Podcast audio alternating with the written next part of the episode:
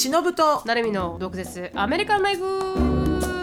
この番組はアメリカ在住20年超えバツイチアラフィフの忍と。17で留学アメリカで人生のエグさを知り29で沖縄に戻ってきたなるみが日本とアメリカの生活を毒舌に切っていく番組です。週1です。月曜配信以外の独占エピソードが聞けるサブスク会員限定のアフターワーやオンラインサロンでは週2回の独占エピソードだけではなく忍となるみの座談会に参加できるなど盛りだくさんです。アフターワーとオンラインサロンに関しては毒アメ .com そしてその他 SNS は概要欄をチェックしてみてくださいお知らせになりますはいはいあのー私たちの禁断の毒アメチケット販売が迫ってきておりますので、皆さんにお知らせしたいと思います。禁断の毒アメとは100人以下のベニューを使ってもっと距離の近いインティメイトなね会を開こうと言って立ち上がったイベントになっております。チケット販売が10月7日8日。10月7日の9時 PM で10月8日は12時 PM2 日に分けて販売する予定になっておりますので皆さん興味がある方はチェックアウトしていただけたらなと思います。すべてのインフォメーションは概要欄に入ってますのでぜひチェックアウトしてみてください。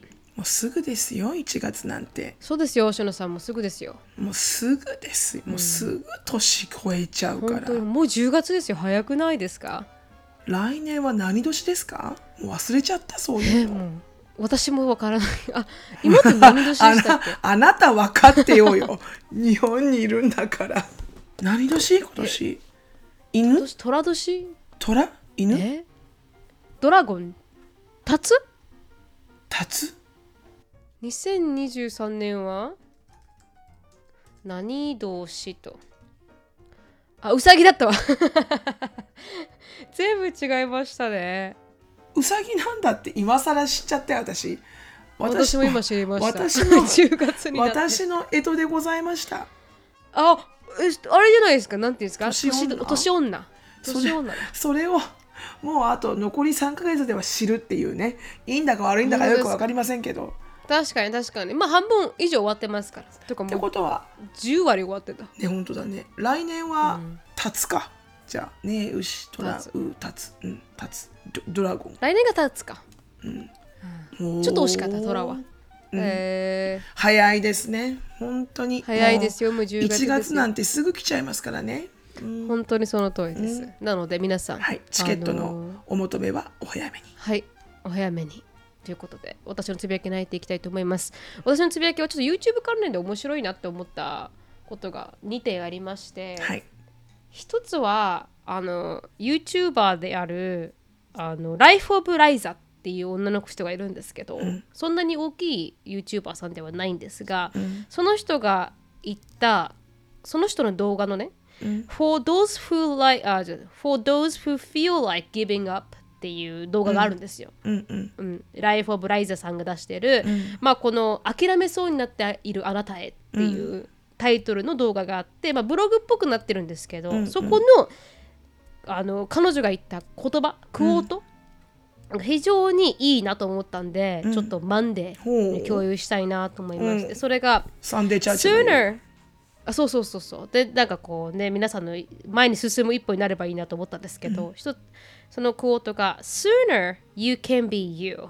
Sooner people looking for you will find you Sooner you can be you Sooner people looking for you will find you うんで彼女が言ったんですけどあなたがあなた早くあなた自身を見つければ見つけるほどあなたを探してる人があなたをもっと早く見つけることができるわっていう詩詩だ詩というかフレーズを言ったんですよ。いいねで確かに、いいですよねすごいその通りだなと思って、だから自分が可愛いフリーだったりとかこのキュートなフリーみたいなのやるじゃないですか。なんかこう、自分じゃない自分を演出して、あの誰かと付き合うとか誰かとあの友達を作る時って、自分がプリテンドして自分がちょっと作わないといけないから徐々に疲れてきて、うん。結局なんかリアルな友達ってできなかったりとか、うんうんするじゃないですか。リアルなボーイフレンドとか、でそれをだから自分が自分らしくいられること自体が、うんすぐに世界があなたを見つけることができるわよってシシリフだったんですよ、うん。シェリフ？シェリフ。シェリフでした。っていうのでねちょっと感動したんで皆さん。せっかくこういうところまで来たのに 最後がうん。シェリフでした。シェリフでした。それも私らしいですから。私らしいあの失敗ではありますからね。確かに確といかうことで皆さん、あのぜひ自分らしく生きることがうん。誰かがあなたを見つけられる一番の方法ではないかと、はい、うんことでした。それが一つ。うん。でもう一つ YouTube 関連なんですけど、なんかあの、父がヒカキンさんっていう YouTuber いるじゃないですか。うん。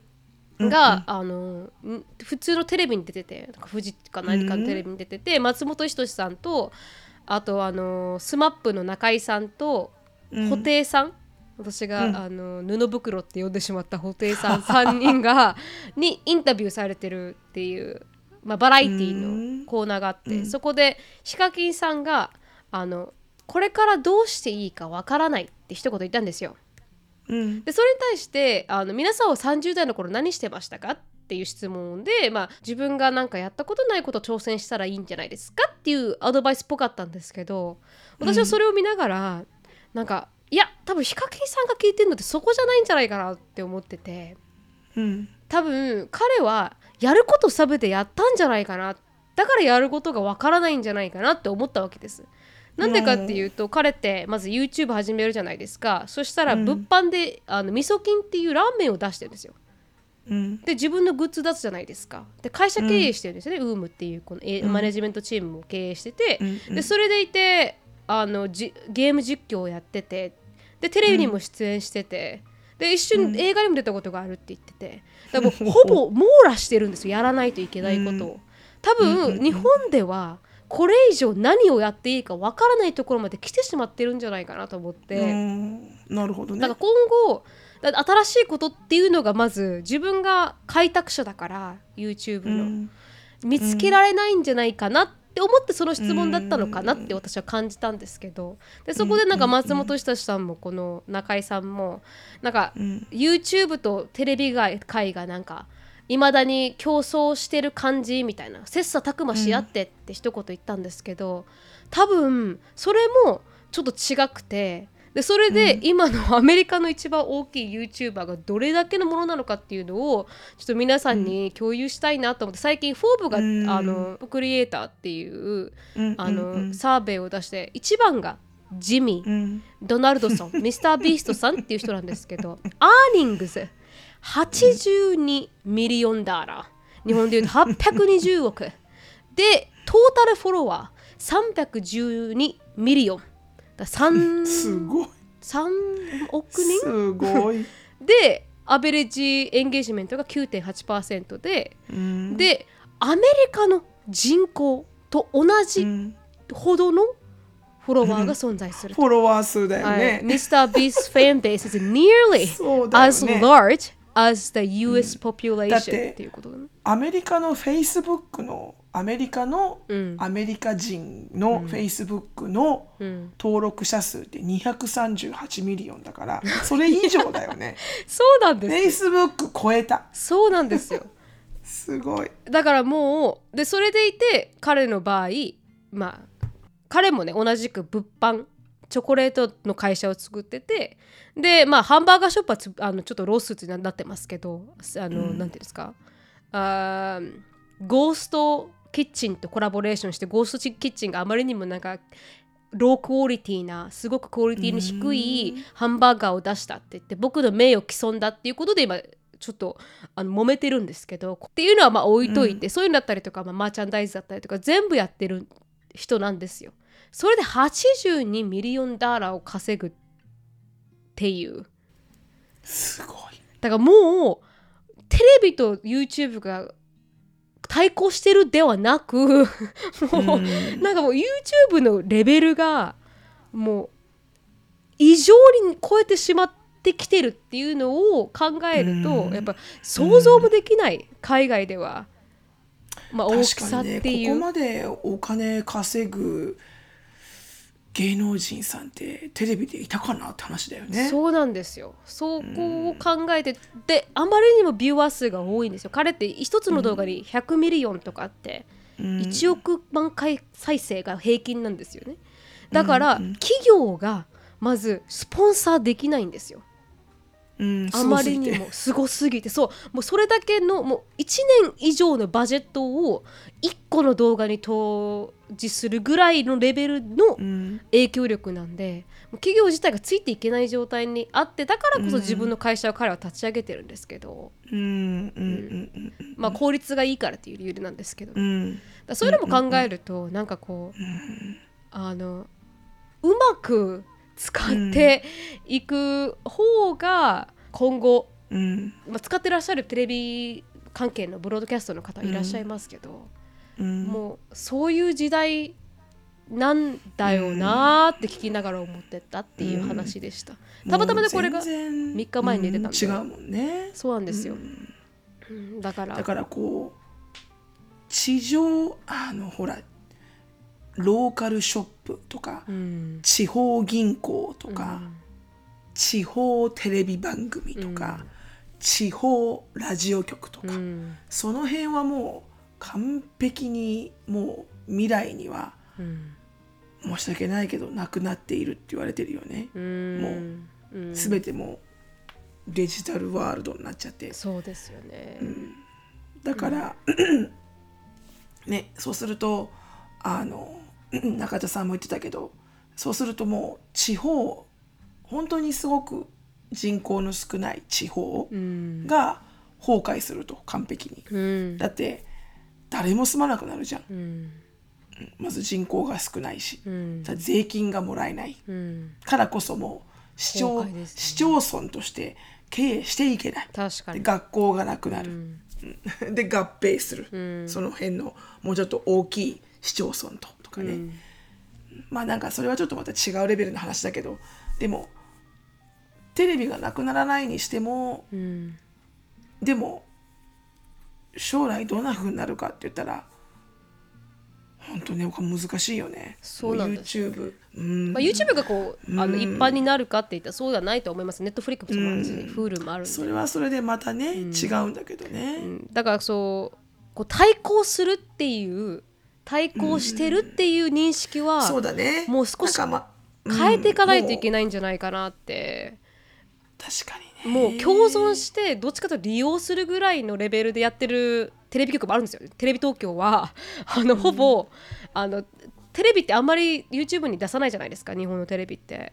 でも、テレビ東京はるからね。40そう42分の動画を YouTube にアップロードするアップロードするんですよそのまま。うん。だそれいいんだけじゃないですか？そうだからミリオンとか超えるんですよその動画がね。だからそういうふうにうまくつ向き合っている会社さんとうまく向き合えてない会社さんでなんかこうん。で認識このタレントさんとの認識も全然違ってくるんだなっておわなんかなんか難しいよね、すっ思いました。ね、うん。なんか YouTube で人気がすごく出る人ってこうすごい独特なも魅力があるじゃない、この、このこれこのジャンルでとか、このジャンルでこのジャンルでとか、でいろんな自分の自己表現の仕方があって、うん。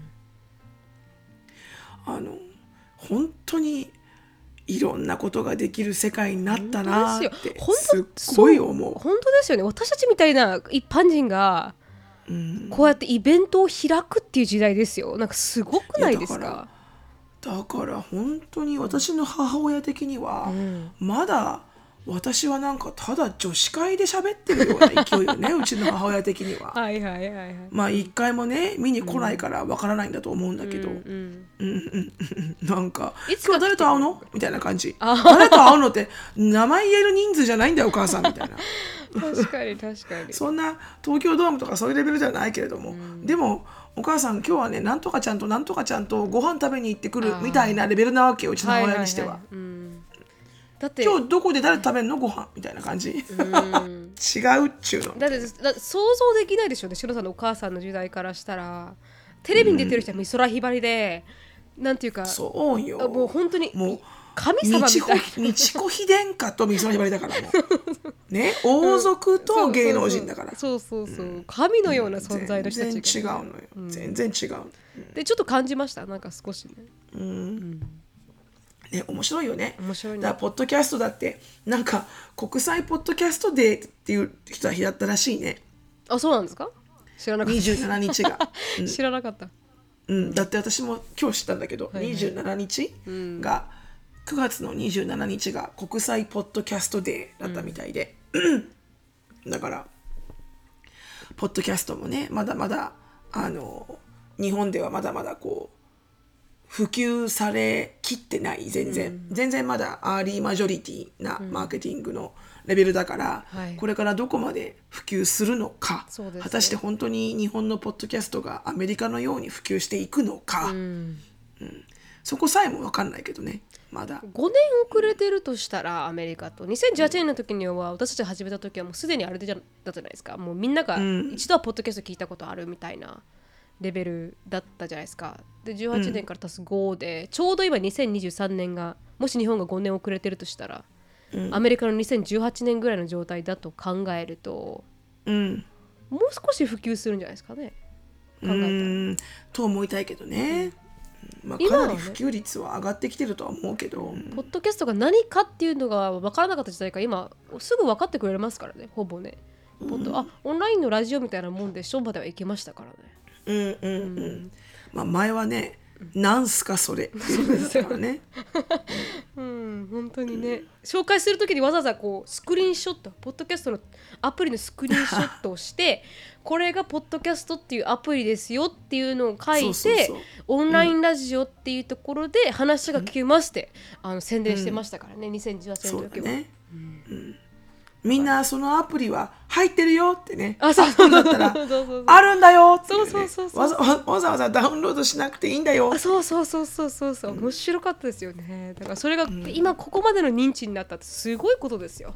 やっぱり、うん、本当だね。確かにね、うん。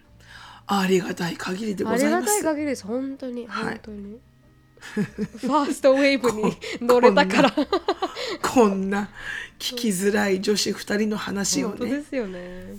聞いていただけるって思う聞いていただける人がいること自体が本当このこの2023のん。あのミラクルだよね本当。本当ですね。ちょっとはいそういう感じでした。なんかネット、まあ YouTube っていうものがどういうもんなのかっていうのをね、うーん。いやーびっくりうん、本当びっくり。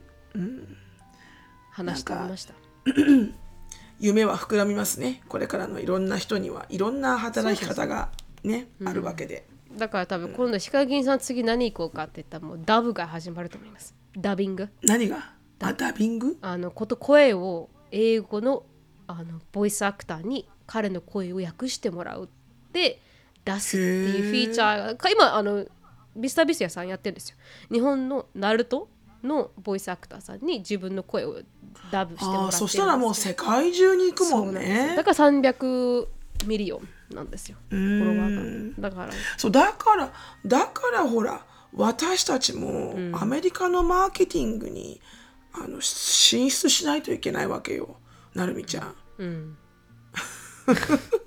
私たちまずまあ日本からではないちょっと前にお伝えしましたけど私のこの日本から攻めるわけではなくもう世界に行っちゃうんですか？ら、うん、そうだから普通にアメリカのポッドキャストにあの毒舌アメリカンライフっていうのかどうかわかんないけどあの私となるみちゃんが普通に英語で全く同じお話をするってだけ。うん。さあどのようになるでしょうかって話だよね はい。まあまあ、まあでも結構斬新な切り口でいけると思うよ。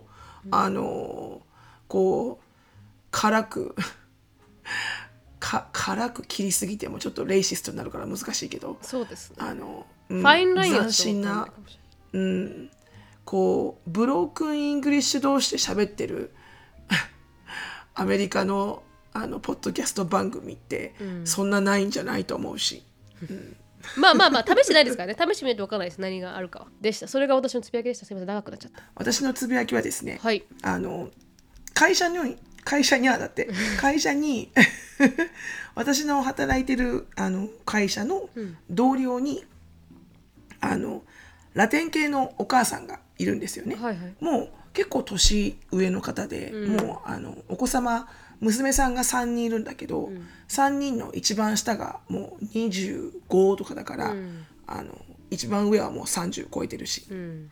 うん。でもうあのお孫さんもいるし、うん。でその彼女と子育ての話になったんですよ。ほうほそしたらもう本当に彼女のこのなんて言うんだろうこの厳しいき厳しさううん。がここまでかって思うぐらいすごくて、で一緒に住んでるのね。一人は、あの結婚したんだけどあの離婚して一番上のお姉ちゃんは結婚したんだけど離婚して出戻りになってて、はいはい。家に。うん。で下の2人のあの娘さんはまだ未婚なのよ独身。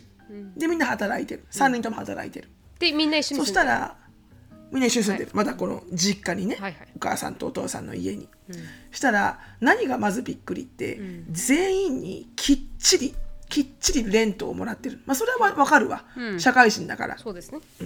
社会人だからいいんだけど、ん。もうねそのもらってる額があの普通のアパートメントぐらい もらってるのね。うん。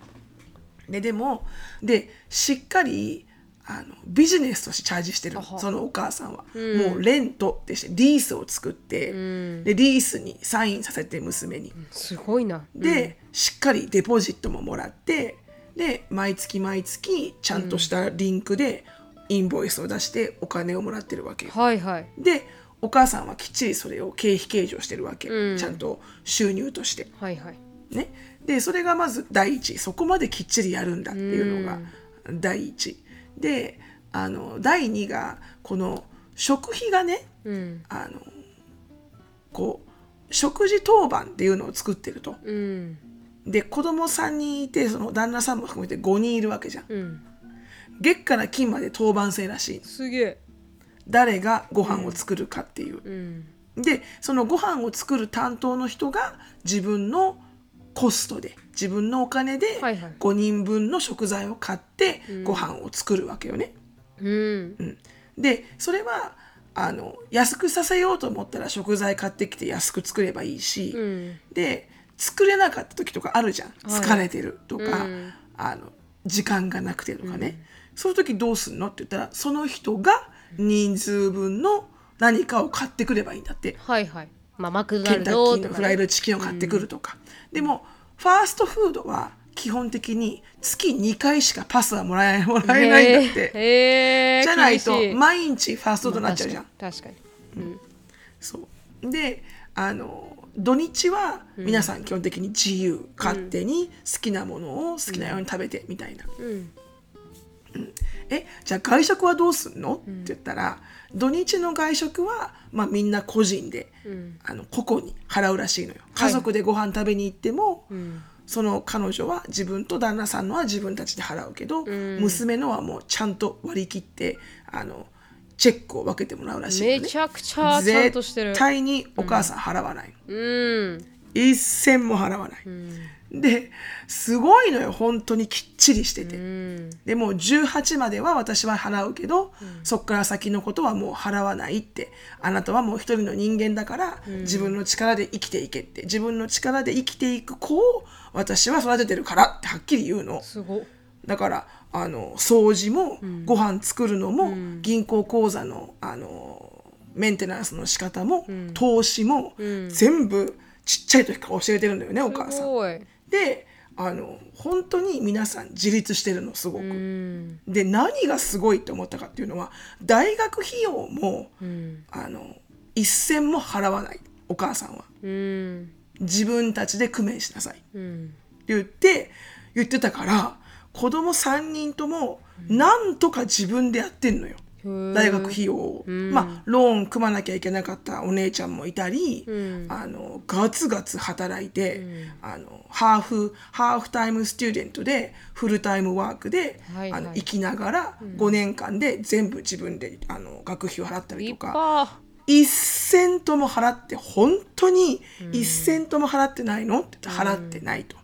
で払ったのは本当に車を買う時に少し手伝ってあげただけ。うん。で私がその時にあのなんでこの話になったかっていうと私がエリカの大学費用の,、あの請求が今来ててフォールセメスターのね、でああこうでもないああでもないって悩んでるんだって言ったら、彼女が「What are you doing?」って言われて。な、何やってるの、みたいな。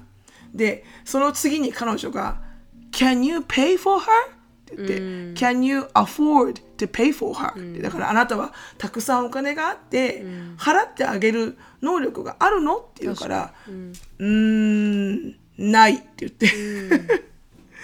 だったら、What are you doing? って言われて、で、なんでそんなに払ってあげよう、払ってあげないとって思うのよって言って、で、私は反対になんでそう思わないのよ？っていう感じ。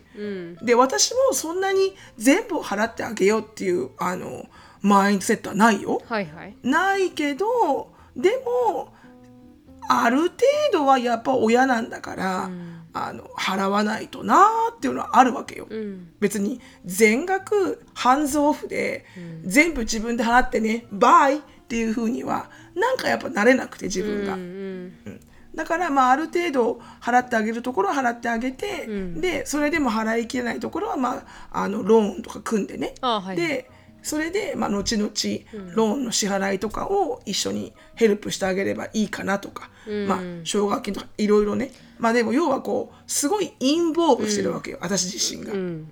彼女の日本はそうですよね。結構多いですよね。そういう方払ってあげる親の方って多いっていうイメージ。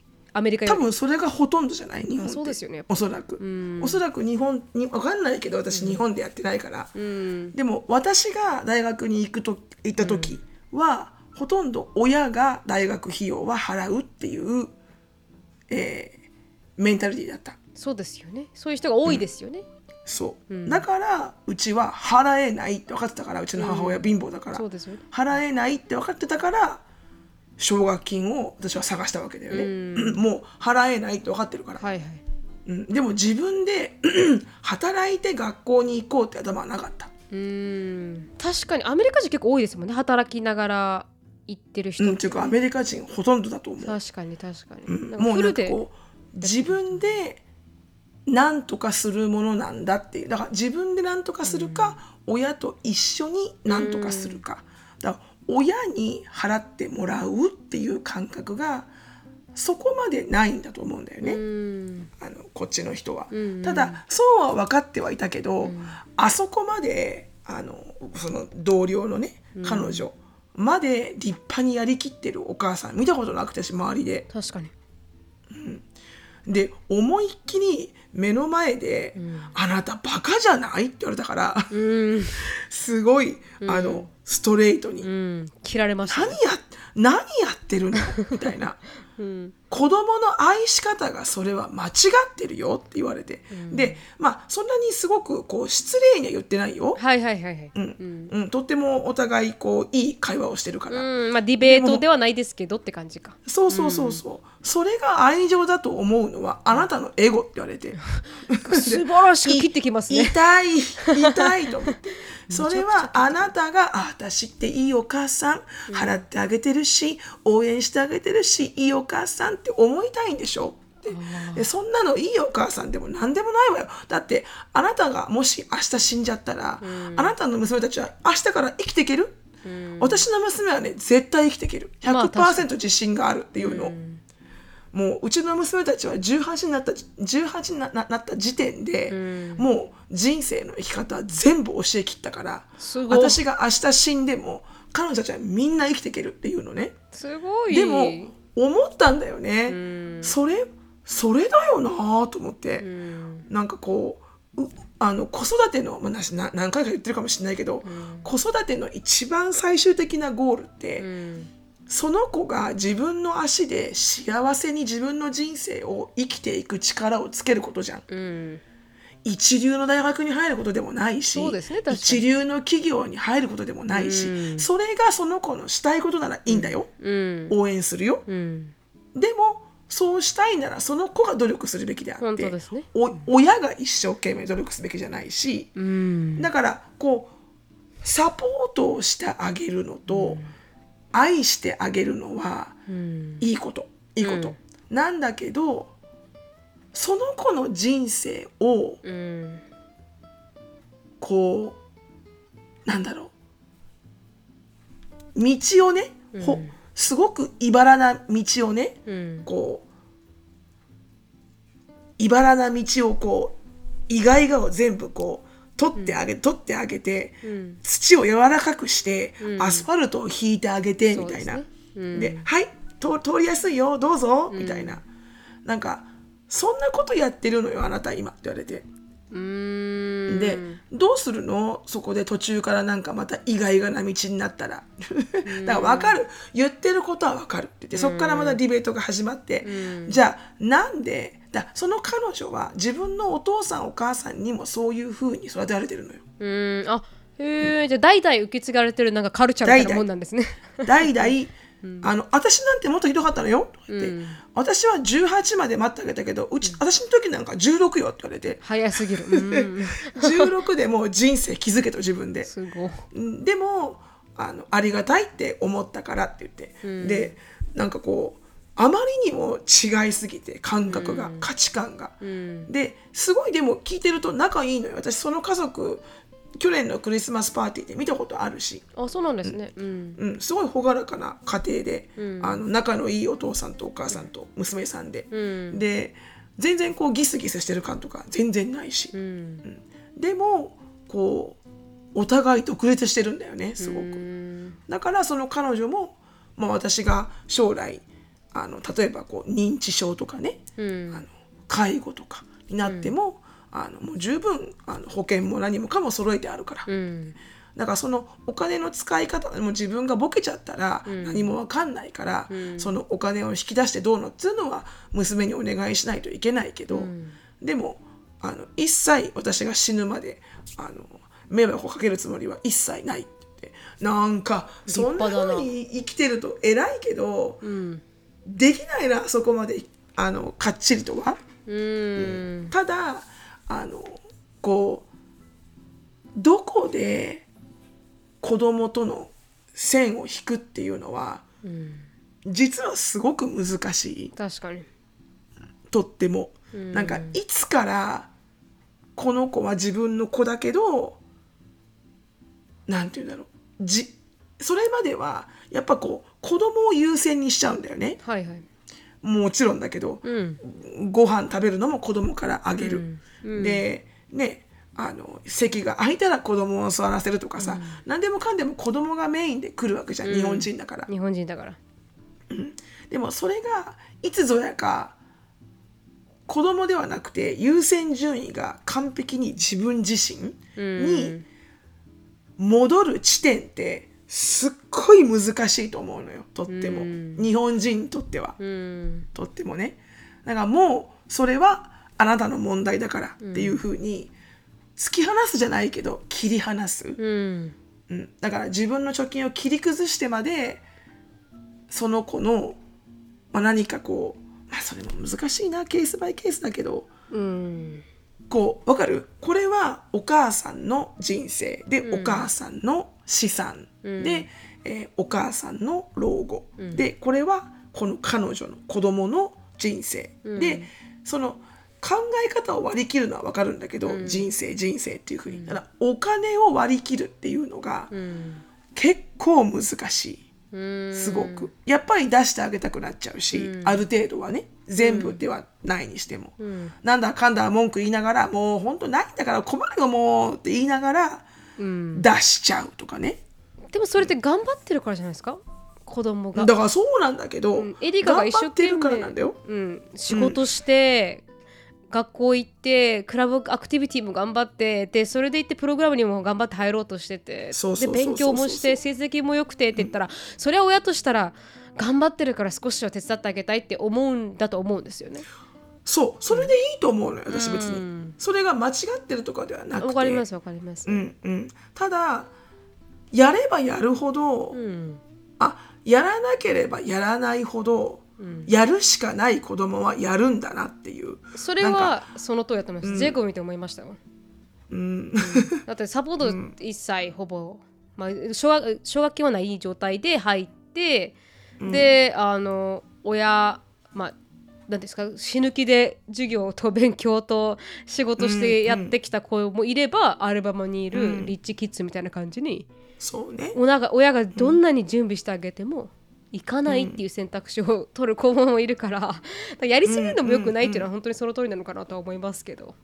子供は意外に強いですよね。自分でフィギュアアウトしてうんうんうん。進んでいくのかなって思いますけど、そう。そうそうそう。だからこれはもう各親の価値観だからね。だと思いますね。どれが悪いどれが正しいっていうんじゃなくて私の中ではそこまでバッサリ何を罪悪感を感じることがあるの？あなたもう18まで立派な娘を育てたんでしょ？っていう。うん。ね、もうそっからはもう彼女がつあの気づいていくことだから、うん。あのなんつうのかなこの罪悪感を感じる私をエゴと言い切った、私の同僚に本当あっぱれと思って、まあそれもあらまた新しい考え方、うん。あのこの子育てに対してね。うん。そう。まあでした。ちょっとすごい長くな っちゃったけど。いや全然、はい。でもなんか分かる気がしますね。ななんていうか、うん、難しいですね。これ親がどこまで子供に干渉するのか。特に金銭的問題はね、うん、あとそのお子さんとかの性格にもよるしね。よると思いまあす。ね。のやっぱりこう火事場のクソ力がある子もいれば、うん。やっぱりちょっとしたサポートをある程度してあげないとね、あの上手にできない子もいるだろうし。うん。だからもうそれは本当ケースバイケースだけど、ん。でもやっぱりなんか違う家庭のあり方とか見ると、ん。やっぱこうあの面白いよね。価値観が違うと、うん。こういう風になるんだっていうのとか、うん、だからあのやっぱりねあのこうそれにこう一個一個のいろんなケースバイケースに振り回されないぐらい自分のあの子育てのポリシーっていうのはカチッて持ってるべきだけど、うんでもあのなんだろう往々にして正解ないですからね。正解その通り正解はない。ないからお揺れるんでしょうね。うん、往々にしてこう何がウルティメイトゴールなのかっていうのは、いつも私は考えるようにしてる。こう成績を取ってほしいのか、うん。あの結局何なの？私は私の子供たちにどうなってほしいの？そこを結構考えるようにいつもしてるから、それで言うと、まあ、その彼女の同僚の,、うん。あの娘さんたちの今の生活の仕方、うん。っていうのは私にとってはあちょっと私のちょっと理想に近いかもとは思ったんだよね。うん。みんなが自立してて独立してて、うん。あのお互いにリスペクトしてて一人の人間としてね、どっちに甘えるわけでもなく、こうサポートし合うっていうのはあまあまあ綺麗だなと、まあ、冷たいって感じる時もちょっとあったけど、うんうんでも、うん、それはそれで立派だな一と。個人大人として接しているって感じですよね。うんうんうんそ興味深かったです。う、うん、面白かったねすごく。ありがとうございました。はいではあのトピックに行きたいんですけどすいませんもうに40分になってしまったのであらかでじめきる限り。あのあらかじめあの違うトピックでしのさんにこれについて話しましょうと思ってたのが1個あったんでそれでいいですか？短いんですよこれがだから次に質問を回せばいいかなと思っていて、うん。OK。それがあの最近ツイッターで見た何々系男子っていう話を前したと思うんですけど、草食系男子とか肉食系男子の話を一回したと思うんですけど、うん。したはい、なんかそれでちょっとバッシング受けたよねうちら。あなんかあ弱々しいとか言ったのかな。まあそれはそれいいとして。で今はなんかこうそれに付属して〇〇系女子っていうのが存在するらしい。それでなんかいろんな〇〇系女子が存在して数がもう100を超える女子のカテゴリーが存在するらしいんそんなにカテゴライズできるんだ。はい。でそれで見つけてきましたアーティクルを。多分ツッコミどころがあまりにも多かったんで 短いですし今回ちょっとやっていこうかなと思います、あくまでも個人的な意見なので 適当に流していただけたらなと思いますがいいですかはい。さん、はい、はい。女子の種類多すぎ男にモテる〇〇系女子は誰？特徴一覧っていうあの if8.jp っていうところが出してるあの記事持ってきました。はい。猫系女子。みんなと一緒は疲れるうさぎ系女子二人っきりがいい。犬系女子、今すぐ遊びに行こう。羊系女子、一緒にお昼寝する。っていう具合に。ほはい、〇〇系女子と一体どれぐらいあるんだろうということでね。男性からすると気になる、ま、女子を分分けしたあ種類と気になるあの子は彼女は何系？今回は気になる女子のタイプ〇〇系女子。で49種類紹介うして。49種類。そうそうそう。なんか多いんですよその種類がね。まあいろんな種類がありますよということで。〇〇まずまずはね〇〇系女子とは何かというと発祥は若者単語の装飾系男子から出てきた言葉でうん。この言葉ができてからじゃあ女子にもということで大体のイメージのくくりができる便利さから〇〇系女子が出てきましたとうん。〇〇系女子一覧、まあ、動物で表すとしたら犬系猫系小動物系、リス系ウサギ系ペンギン系パンダ系モグラ系といろいろありますが性格からすると体育会系。よく使いますね、文化系、肉食系。なんて読むんですかこれは猛食系。猛食系、まあ、小悪魔系。サバサバ女子とか。見た目からくるとコンサバ系。メガメ女子。ロリ系。不思議ちゃん。などが存在するということで。ちなみにアスパラベーコン女子ってあるよ。どこにあります？どんなあ女子？本当だ。アスパラベーコン女子って。しょっぱくてコリコリしてるって感じ。どういう女子？なんかちょアスパラベーコン系だねって言ってどういう意味でも酸っぱくてコリコリしてるどういう？ってちょっとおかしくない、うん。ちょっとしょっぱいけど噛むとね噛み噛み噛み心地がいいべなのアスパラ。なんかセクシュアルなんですかねよくわからないです。ね。うん。どうなんだろうね。あ紐解いていきたいと思うんですけどこの私がツイッターで見たら犬系女子っていうのについてのコメツイッターのコメントがあったんで出してきたんですけど、特徴。うん。性格が明るい。考えてることが分かりやすい誠実構ってほしい比較的嫉妬深い褒められると喜ぶ。女子同士でも人気の高いタイプです。と、男子としては素直に愛情を表現してくれる犬系女子はとても可愛い。白系、ししし白系さん。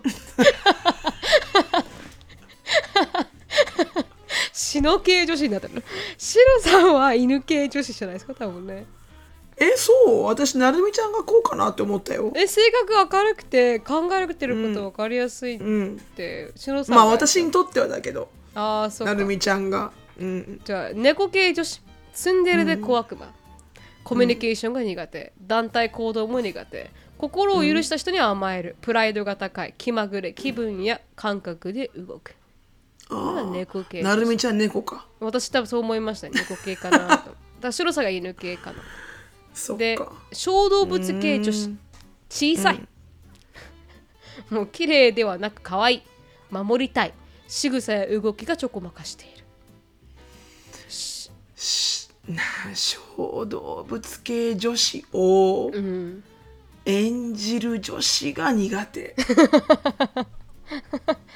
あ本当ですか、そのカテゴリーが嫌だと。でもっと言いまなんかね。うん、もっと言います、うさぎ系女子ふわふわ。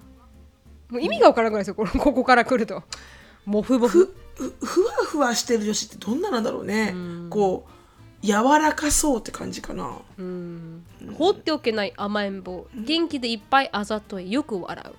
彼氏大好き女子力高め。寂しがりやなでなでされるのが好き。すぐ泣く。警戒心が強く臆病。好きな色はピンク。もしかしてヤンデレうさぎ系女子。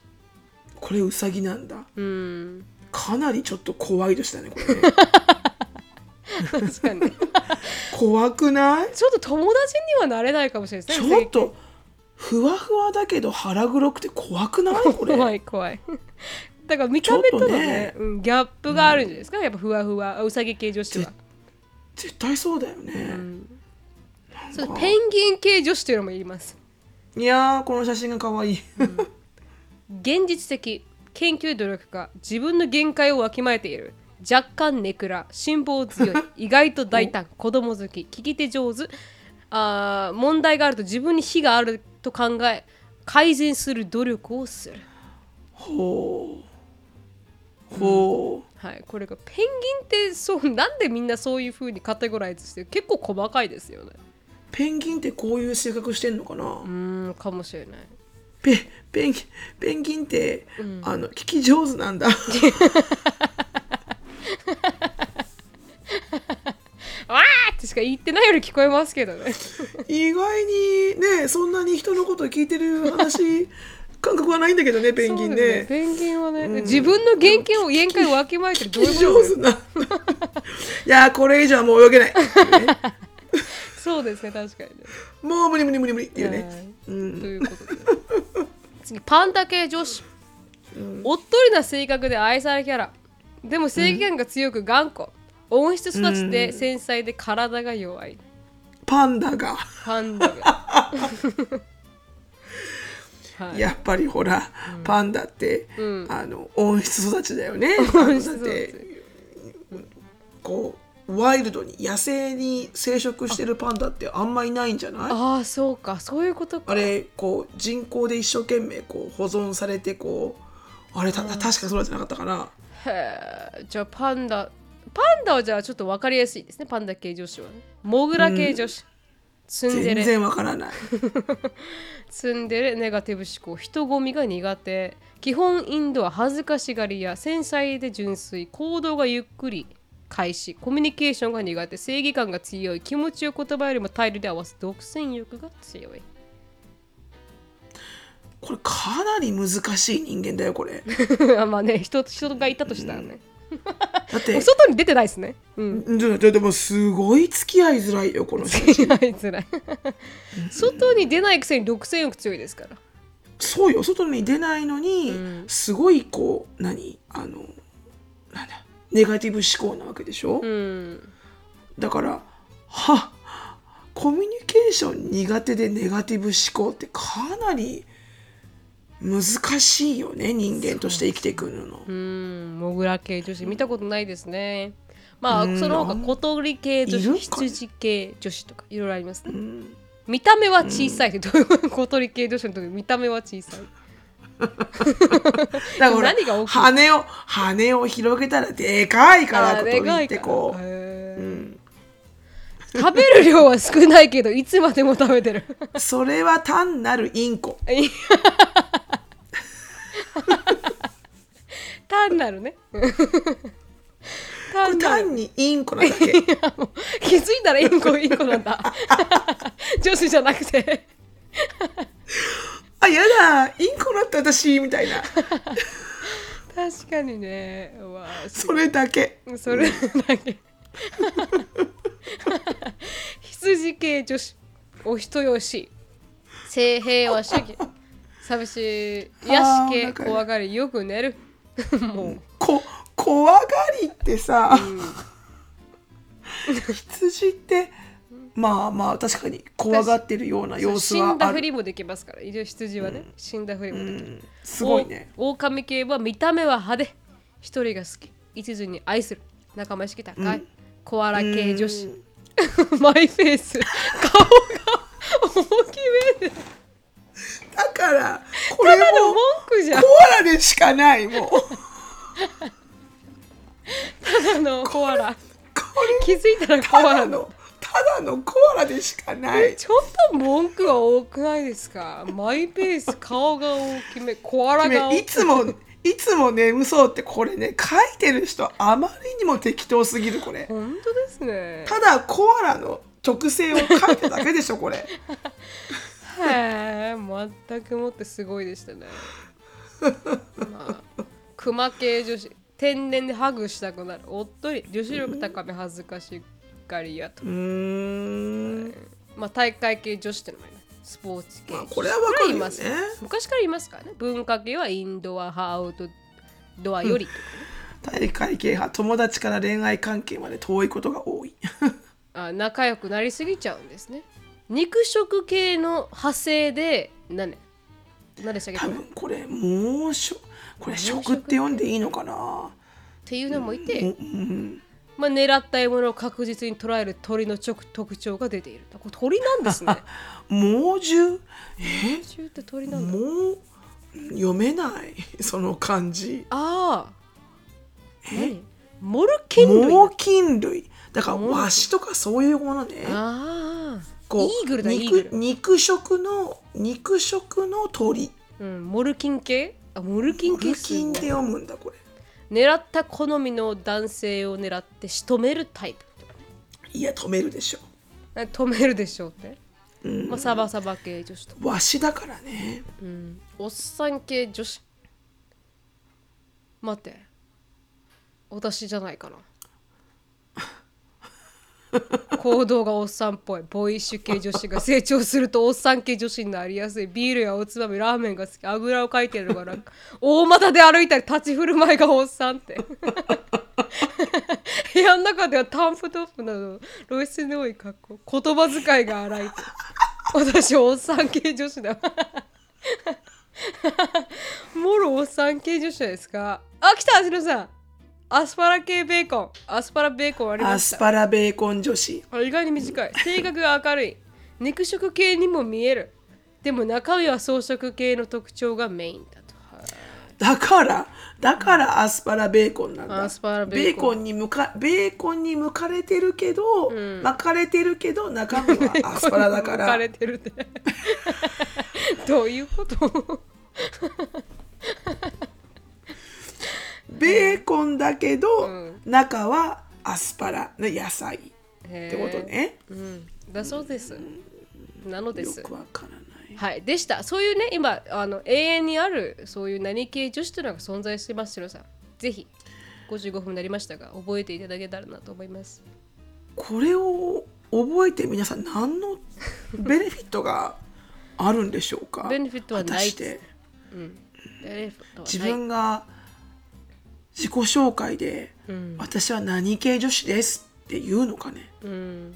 例えば何系女子が好きですかって感じか。あ男性に対してかもしれない。うん。犬系が好きとか猫系が好きとか。でもねそれ聞いたところでね、ん。ちょっとうざって思わない？その言ってくる男子。うざいって思う。俺猫系が好きなんだってそうかよって感じじゃん、思います思います。ちょっと気持ち悪いみたいな、うんちょっと気持ち悪い。なんかそんな風に言われても困るよね。じゃあ私全然猫系じゃないんで失礼しますってなっちゃうじゃん。確かに確かにね。カテゴライズされないんで私は。カテゴライズされないされてしまうので、うん、でした。っていうのをね皆さんになんか永遠と何系女子というのが存在するみたいな。もう週一番有名なのは犬系みたいですけどね。まあ犬系猫系。はい。ほう。ぜひ参考にしていただけたらなと。思いました、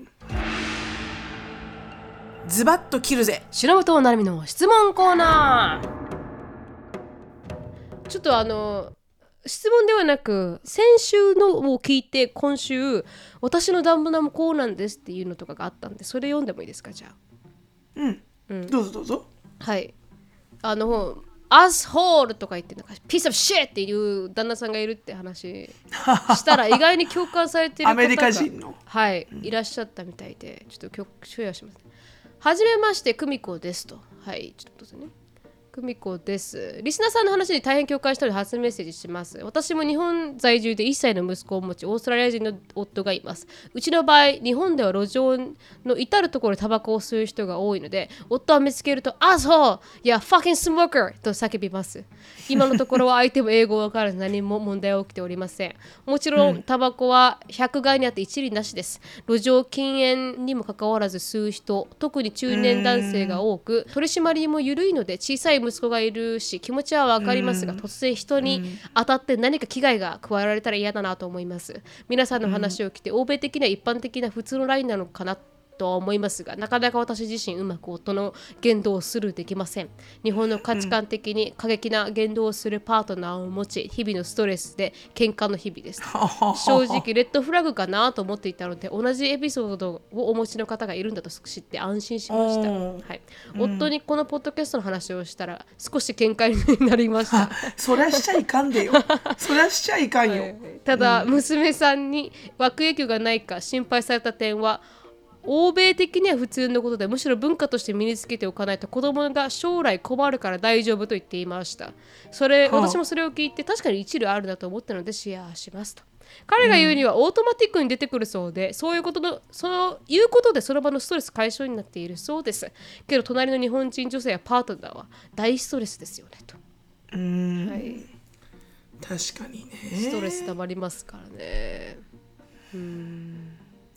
でも性格も強いと思うけどね。その人のですか？うん。うん。そしてもう一個あります。うん。はい、もう一個はうんうん。御殿ラジオ経由で聞き始め先日の放送を聞いてどうしてもコメントしたく初めてお出会いしますと。お。ムロリンムロリンさん。はい、さてさ第267回。サオリさんのアメリカ人の夫文句が多いについて私も日本在住のオランダ人夫もいつでもわざわざ口に出して文句を言っています、私たちは9月に結婚登録をしたばかりですがだ出会ってからも1年未満でこれまた全放送でおっしゃっていたソウルメイトをお互い強く感じてしまいあれよあれよとここまで来てしまったのが現状です。彼曰く、はい、オランダ人は話す言葉全部が悪口だよとのことですオランダ人はそうなの、はい。あんな可愛い風車の前にいるのに？そうですね、ヨーロレイヒーみたいな感じですけどね。うんうん文化の違いは大きすぎて、後ろ指を刺されるのではないかと毎日ヒヤヒヤしています。柄が悪いのでやめてもらいたいのと、合に入れば合に従えではないですが、外ではやめてくれというのが本音です。また、お前、あ沙織さんと同じように、私も4歳の娘がいるので、善悪、文化の違いが理解できず、彼の真似をし始めて、彼女はこれからも日本で暮らし、日本の小学校で過ごす予定です。彼のことは大好きで、娘もステップファーザーである彼のことを慕っています。彼の育ったヨーロッパの文化を否定するつもりはありません。なんだかよくわからない質問になってしまいましたが、忍さん、成美さんが私の話を聞いて、どんなコメントを思ったのか聞いてみたいですと。なかなか外国人夫と日本で結婚したママとお会いする機会がないので、思わずメールしてしまいました。そうそうなんだはい。外国人の旦那さんがいる日本で住んでる日本のママさんグループってあんまないんだ、結構今多いと思うけどね。コミュニティに？そういう人が？うんうん、多いよね。だって毒アメのねそうですね、確かに。う運動会とか来たらみんなほぼほぼあお相手外国人海外の方だったよね。だから、うん。だそうです。あの話すオランダ人は話す言葉全部が悪口だよと。面白いですよね、そう考えたら、ね。うんいやーでもアメリカうんちなみに、フロリアン、あ、すみません。オンラインサロンメンバドイツー、はい、のドイツ人の方いらっしゃるじゃないですか。もう、あなんか物にピースをしてって言いたくなるそうですよ。文句言ってるって。ほうほうほうだからジェイコブの気持ちがわかるって言ってました。うーん言うかなやっぱこう顔作るからね日本人はね、この公の場で、うん。うん、外面はいいのかもしれないですね、日本人はね。外面は非常にいいよね、お家帰ってすごいけどね日本人ってねうん。なんかそのどっちがいいか差が、うん、どっちがいいかんないですね。うん。うん、確かに。でも確かになんか私の確かに私の友達の,、あのシカゴから日本にあの移り住んでいる女性の、はいはい。スステファニーっていう、あの女性のね友達日本人の旦那さんを持ってるんだけど、去年彼女とあのファースあの遊んで、ファミレスに入ったのよね。はいはい。うん、でファミレスに入ってる人数多いのよ、向こうも子供3人いて5人家族、私も子供3人いる、でジャスティンもいたから5人じゃ。んだから10人じゃ。んで忙しい時間帯に行っちゃってファミレスの人がこうあのテーブルがね、離れますけどいいですかって言われて、うん。であの「いいですよ」って言ったんだけど、その離れた時に、あのなんだっけなこう人数が綺麗に割れなかったんだよね、子供だけで座らせて、親だけで座るにしてもあーどっちかが極端にちっちゃかったのよ、確かに。うん。うん、だからこのちっちゃい方になんかこう椅子2つとかつけて親4人で座ってたんだよね、うん。そしたらその店員さんが、ここはあの座るところじゃないので、あのちょっと向こうあちらで座ってもらえませんかって結構強く言ってきたの。はいはい。私たちに。うん。でまあしょうがないよね通路だから。まあ確かにでほら今今ファミレスってさあのロボットくんが動あ、くじゃん。はい。うん。だから通通れないわけよね。はいはい、メイクセンス。だからわかるけど、そのステファニー普通普通に、あの英語であの英語でっていうかまあ、まあ英語英語だけどあのなんかこう日本語でどっかの、なんかもう一つじゃあ大きいテーブルとかないですか、ってはいい言ったら、そのそのそのあのどっか行ってくれませんかって言った人が「はい今混雑してるんでないです」って言われたの。うんでそしたら彼女がで彼女が小声で「で電シャッタファックオフ」って言ったのね。電シャッタファックオフって。でもダメだからって強いな英語わかる人もいるかもしれないから、ステファニー。ダメそんなこと言っちゃう。right? So, what the fuck, shut the fuck off! Where do you want me to sit? みたいな。黙れよクソ野郎みたいな感じですからね 日本語に直したらねテーブルがどっかあるなら言ってくれればいいけど、ここしか座るとこないんだから、Let us sit, man! みたいなさ。すごい。すぐ終わらせてくれもよう、もう、みたいな。だからなんか分かる気がする。だから男性女性関係と関係なくないと思う。愚痴がねうん、でもあと性格もあると思う、きっと。確かにその西洋人の方たちの。にうーん。あるかもしれない、うん。だって言わない人もいるもん。でした。皆さんありがとうございました。ありがとうございました。以上が今日のエピソードでした。皆さん良い1週間をお過ごしください。質問感想やポッドキャストで取り上げてほしいトピックなどがありましたらなるみしきや gmail.com までご連絡お願いします。毒アメが大好きなあなた。ぜひお聞きのポッドキャスト媒体で良いレビューをお待ちしております。または SNS で「ハッシュタグ毒アメ」とつぶやくとハートとコメントが返ってくるかもでは皆さん、今週も1週間頑張りましょう Thank you so much for listening. I hope you are having a wonderful day. Please follow us on the podcast, but we'll see you in our next episode. Bye. Bye!